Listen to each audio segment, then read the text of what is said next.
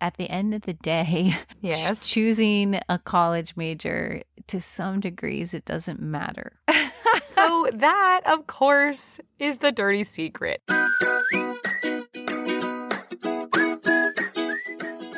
Hello, welcome to Hi Mom, Let's Talk. This is our mom and daughter podcast. I'm Ingrid, I'm the daughter. I live in New York. And I'm Vicky, the mom. I live in Los Angeles. We're figuring out life from opposite coasts Doing our best to cultivate a raw and transparent relationship. that is also generous and safe. So, Mom, let's talk.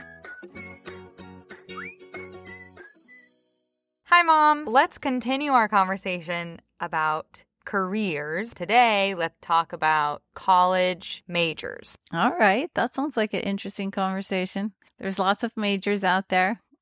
Oh, probably as many as there are people. Well, they are more varied, and I think professors and colleges seem more flexible these days with creating majors Right. that are hybrids and not like the standard. Maybe, maybe back in the day. Actually, your dad uh, just told a story recently about how he kind of made a hybrid major and his counselor finally said to him okay let, let let's put these different things together and then let's get you a major in this field just so that you can graduate Yeah. I have a lot of friends that had to do that in college too. I think this is a good second topic in our careers series when you're talking about parents versus young adults, which is the whole point of this podcast. mm-hmm. Because last week we talked about how to get your first job Mhm. and where moms and daughters and that relationship is informed by and, and informs the the first job endeavor. It's usually like the ice cream parlor, the McDonald's, you know, the summer job that you just like you're really learning how to get hired and what that means. Mm-hmm. Um, and as an 18 year old, there's a lot of insecurity there. And so mom pushes buttons easily. mm-hmm. It's Yeah. probably similar with the college major. So we can tell a little of my story. And then in general, I just want to talk about the ways that college majors will or will not affect your career. Because I Hmm. think something that parents often talk about the major you choose in college starts to feel synonymous with the career that you're going to have. Mm. And while that is sometimes true, it is, I think, actually maybe becoming less and less true. I don't have like statistics in front of me, but my little sister just went through this process. So many young adults go through this process where it feels like I got to choose my whole life as an 18 year old based on what I study in college. And that's a lot of pressure. So we could talk all about that and the ways that the mom and, and daughter relationship is affected. Mm-hmm.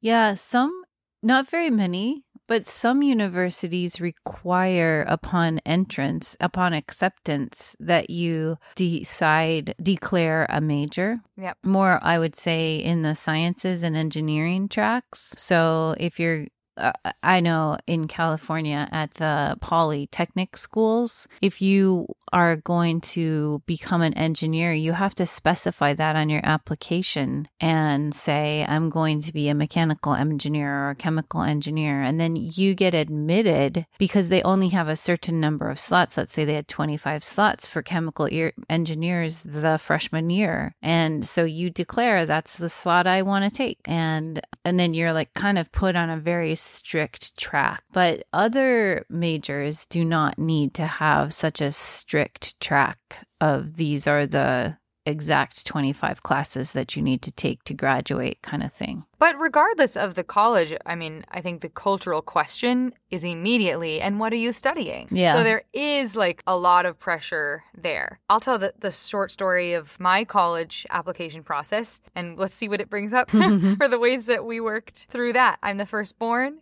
We were figuring out together what it was like to apply to college since you had done it yourself. Mm-hmm. I went in for musical theater performance at first, pretty gun ho. We did all that we could to ask other people in our sphere about how what it's like to audition for colleges. You all paid for I don't know, it felt prestigious to me. A a like full separate coach Mm-hmm. for me for getting into college as a musical theater major Mm-hmm. that is a like very talk about declaring a major i mean that's like very specific and they're i mean the best programs only have maybe 10 people per year that go to the school there and so We were looking all over the country. I applied to a million places. I was in the middle of auditions and I totally got cold feet. And it was like mid November.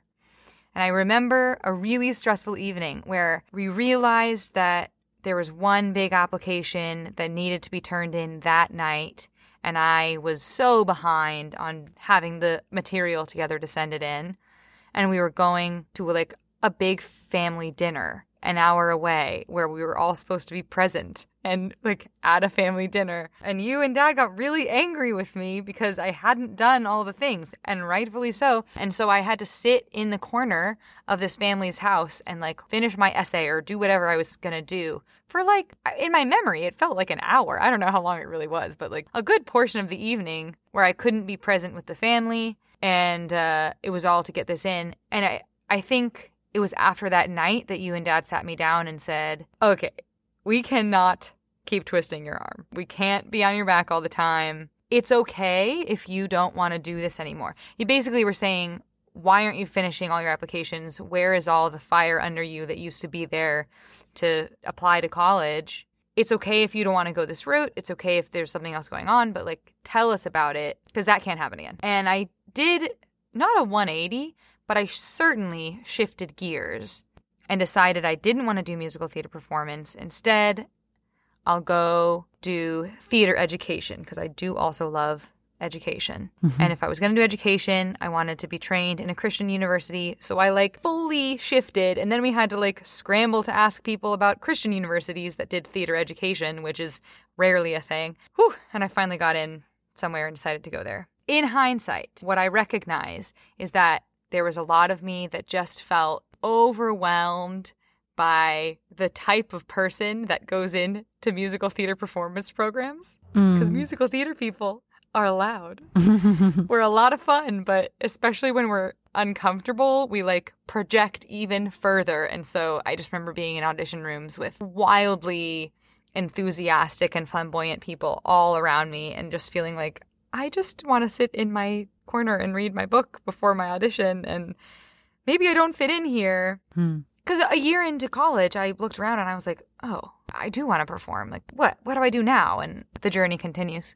Um, so when you were applying someone told us that if you're dragging your feet a lot that we should maybe give you the a break and let and let it go. But I don't think I don't know that we had anyone tell us that, you know, maybe you're just feeling cold feet yourself and really nervous and we could push past that. It, it's so delicate when you're like dealing with a child that you're trying to help them like make their own decisions. There's um of course Tina Payne Bryson who I quote frequently. She has a phrase called does your child need pushing, pushing or cushion? Does your child need a cushion? And so, like, even sadly, it continues.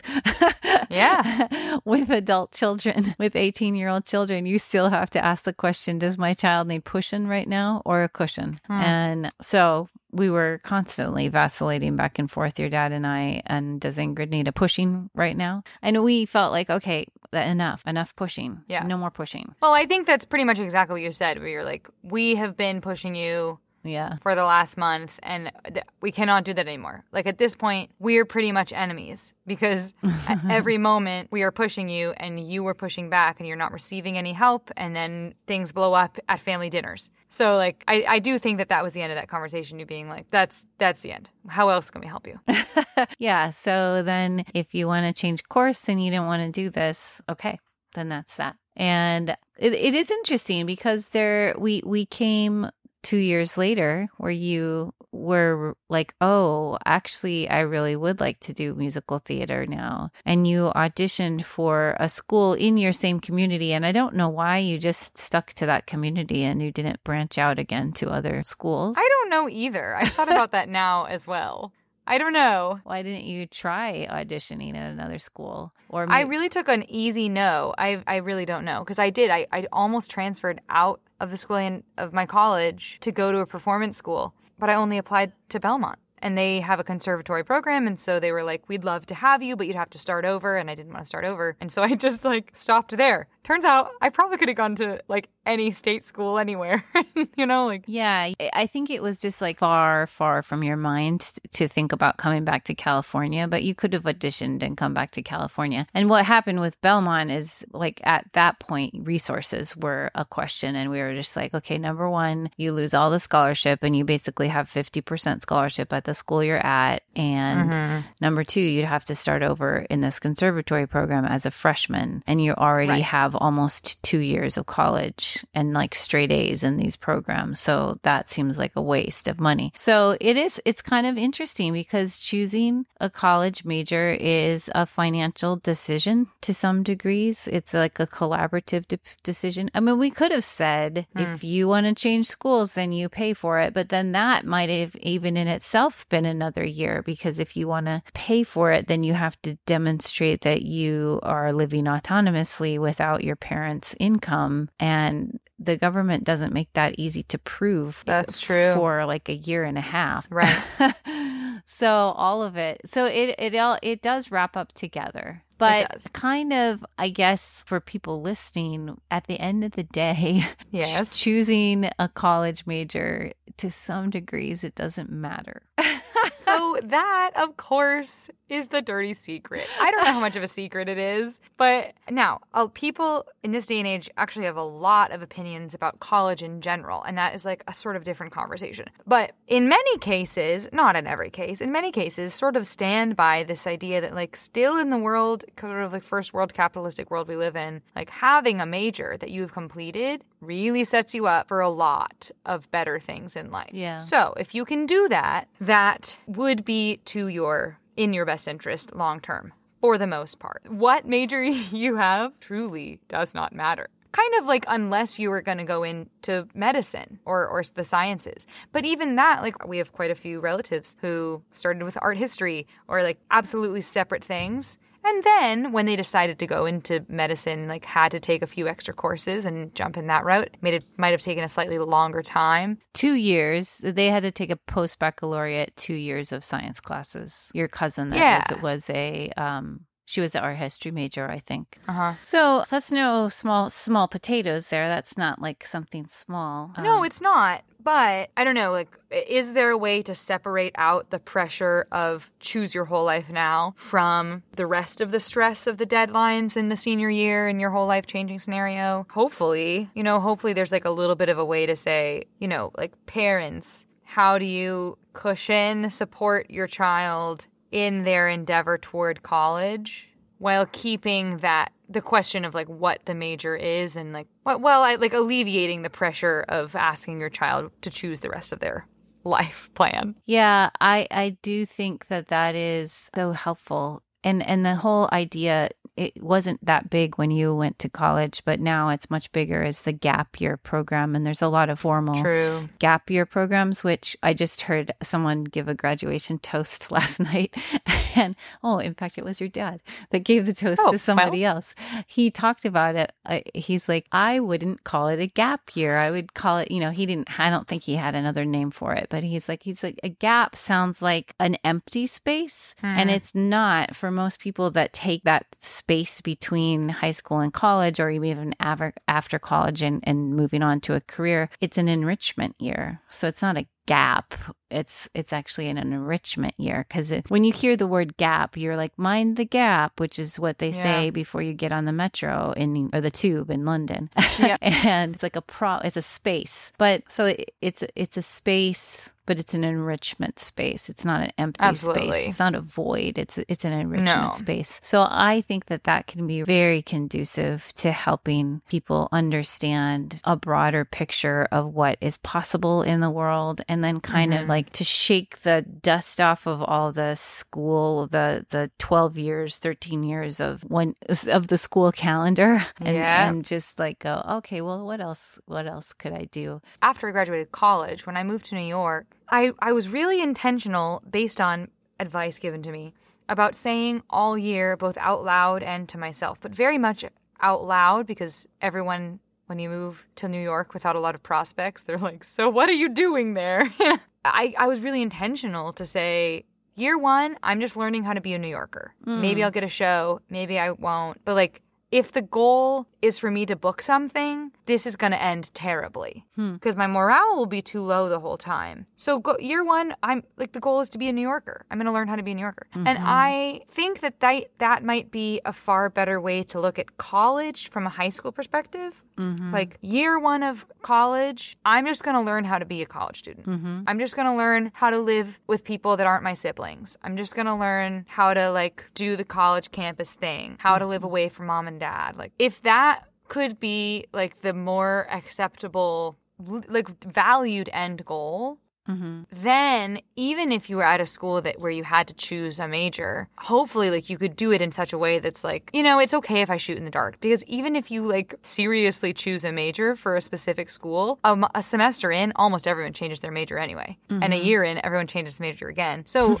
it's really you just really need to like put something down to get in. And like i mm-hmm. think that they that's fine like that can that needs to be talked about as absolutely acceptable and still celebratory Mm-hmm. it's not a cop out. It's not, you're not like, you know, phoning it in. No, like you're just giving enough answers for you to be able to go learn how to be a college student. Yeah, I really appreciate that. I just taught on the Nagoski sisters book Burnout this week in my parent education class. And one of the t- teachings in that is um, change the expectancy, redefine winning. Yeah. So I love how you pull out the whole idea of redefining winning. Like when you talked to people about moving to New York and people were like, What are you doing? Yeah. you were like, Winning for me is learning how to be a New Yorker. And Right. so like having a realistic conversation with your potential college student like these are the resources that we have this is are the funds that we have for you to go to college and this is where you'll need to fill in the shortfall this is where you either Mhm. need to learn money earn money or earn scholarships or take out loans Uh, Right. that's realistic like there's this this pot of Yep. resources to go to college because you could take as many college classes as you want and take them for years but the other thing i think that i would say and this is kind of like my funny philosophy about learning a musical instrument is Hmm. um i think it's really valuable to learn an accompaniment instrument because as you get old in life if you're not performing i have often felt that way about learning the flute i was a good flute, Right. flute player in elementary school junior high and high school i took flute lessons from the teacher who one of the flute players from the la phil took we both had the same music teacher in minnesota and i think Wow. i think oh my gosh if i had continued with the flute i could be working playing with the la phil right now because we were basically the same age taking lessons from the same music teacher at the same time Mhm. it's pretty wild. But uh, what I have come to think okay, if I'm not going to play my instrument like that and I don't have a little band to play in, which is super fun, then Mhm. a more practical and life pursuit, an instrument that you can take out, is some kind of an accompaniment i- instrument. Like, Piano, guitar, ukulele. Right. Totally, which I, I think you've probably heard me say before. So, in that, along the same veins with the whole co- college choice, Yeah. I think like I was, I flip flopped majors a whole bunch of times and ended a English major with a writing emphasis. But I Mhm. still didn't learn a lot about like practical business writing. So, when I was applying for in- internships, I didn't even know what it meant to write a press release. I don't know. Maybe I had Oh my my, head, my head in the sand, but but yeah, if you're gonna get hired as a writer, like that's probably what you're gonna write. yeah, I didn't. You're so not doing like creative writing.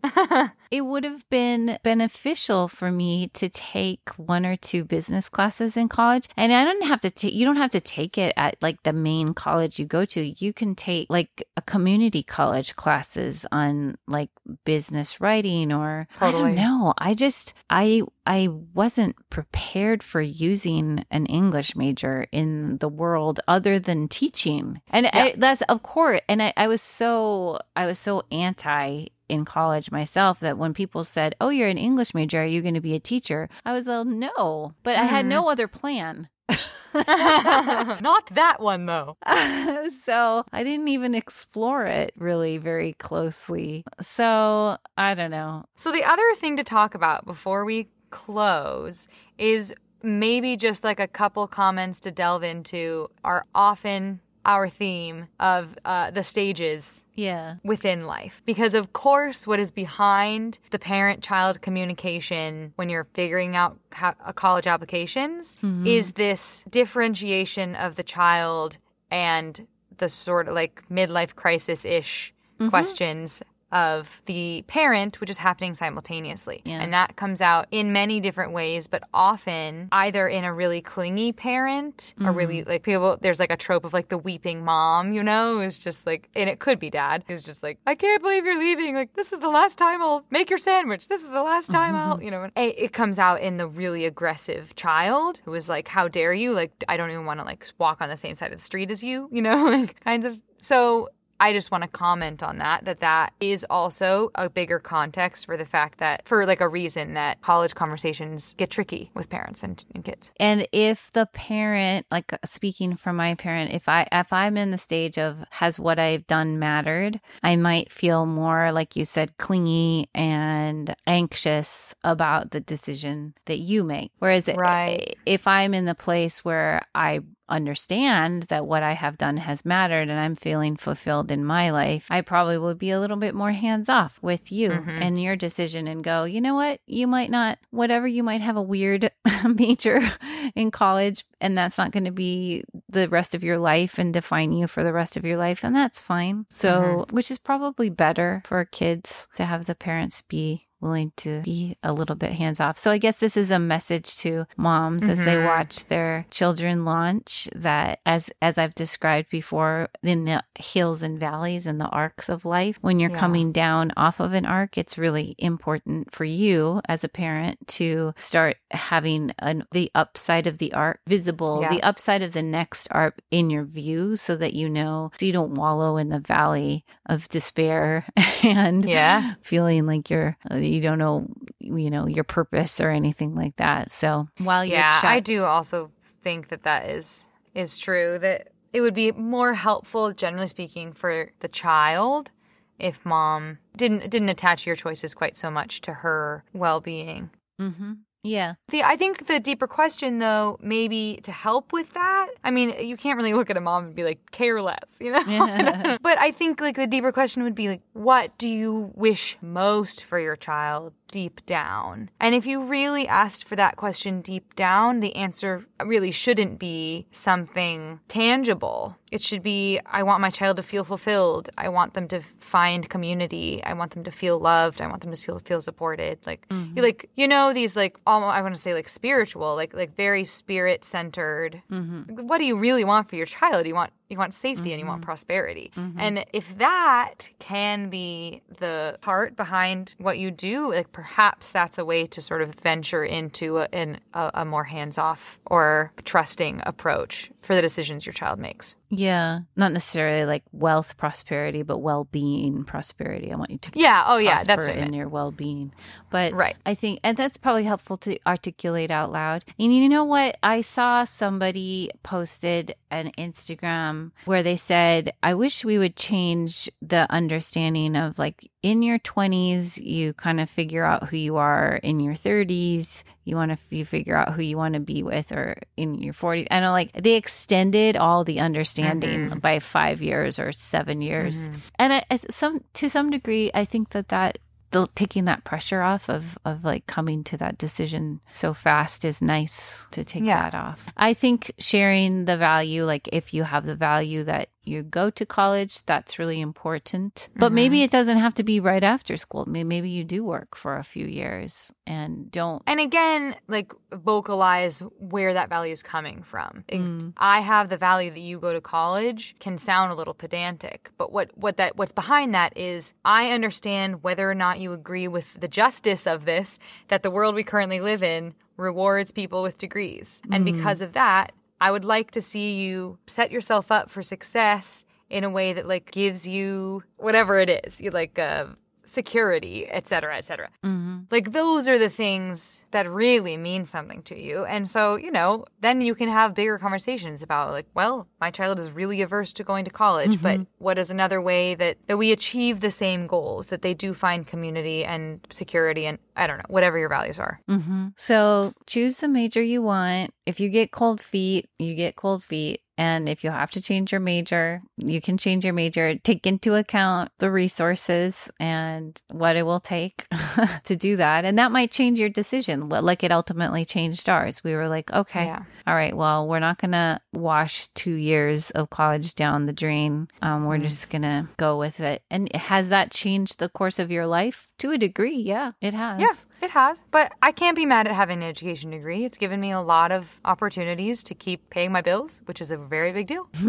so, you know, yeah, it all um, becomes the life that you make it. Yeah. And yeah. at the end of the day, yeah, when it comes to the mom and daughter relationship within that giant transition and decision, it's, it's more about really vocalizing your values and the value that you hold in each other than it is about any actual decision. Mm-hmm. Good. Well, this is good to talk about college and possible career and how close And we're gonna keep going. it is. We've got we've got a couple more stages of career to go through, at least within my life.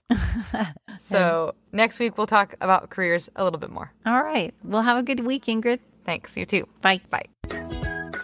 Thank you for listening to Hi Mom, Let's Talk. If you liked hanging out with us, please rate and review us on iTunes. We'd love to hear your feedback and your support. You can find more relationship tools on our website, himompodcast.com. If you'd like to suggest a topic or share your own story, you can DM us on Instagram at Hi Mom Podcast or write us through our website. Special thanks to Sienna Ryder for editing our podcast. Thank you for listening, and we'll talk to you soon.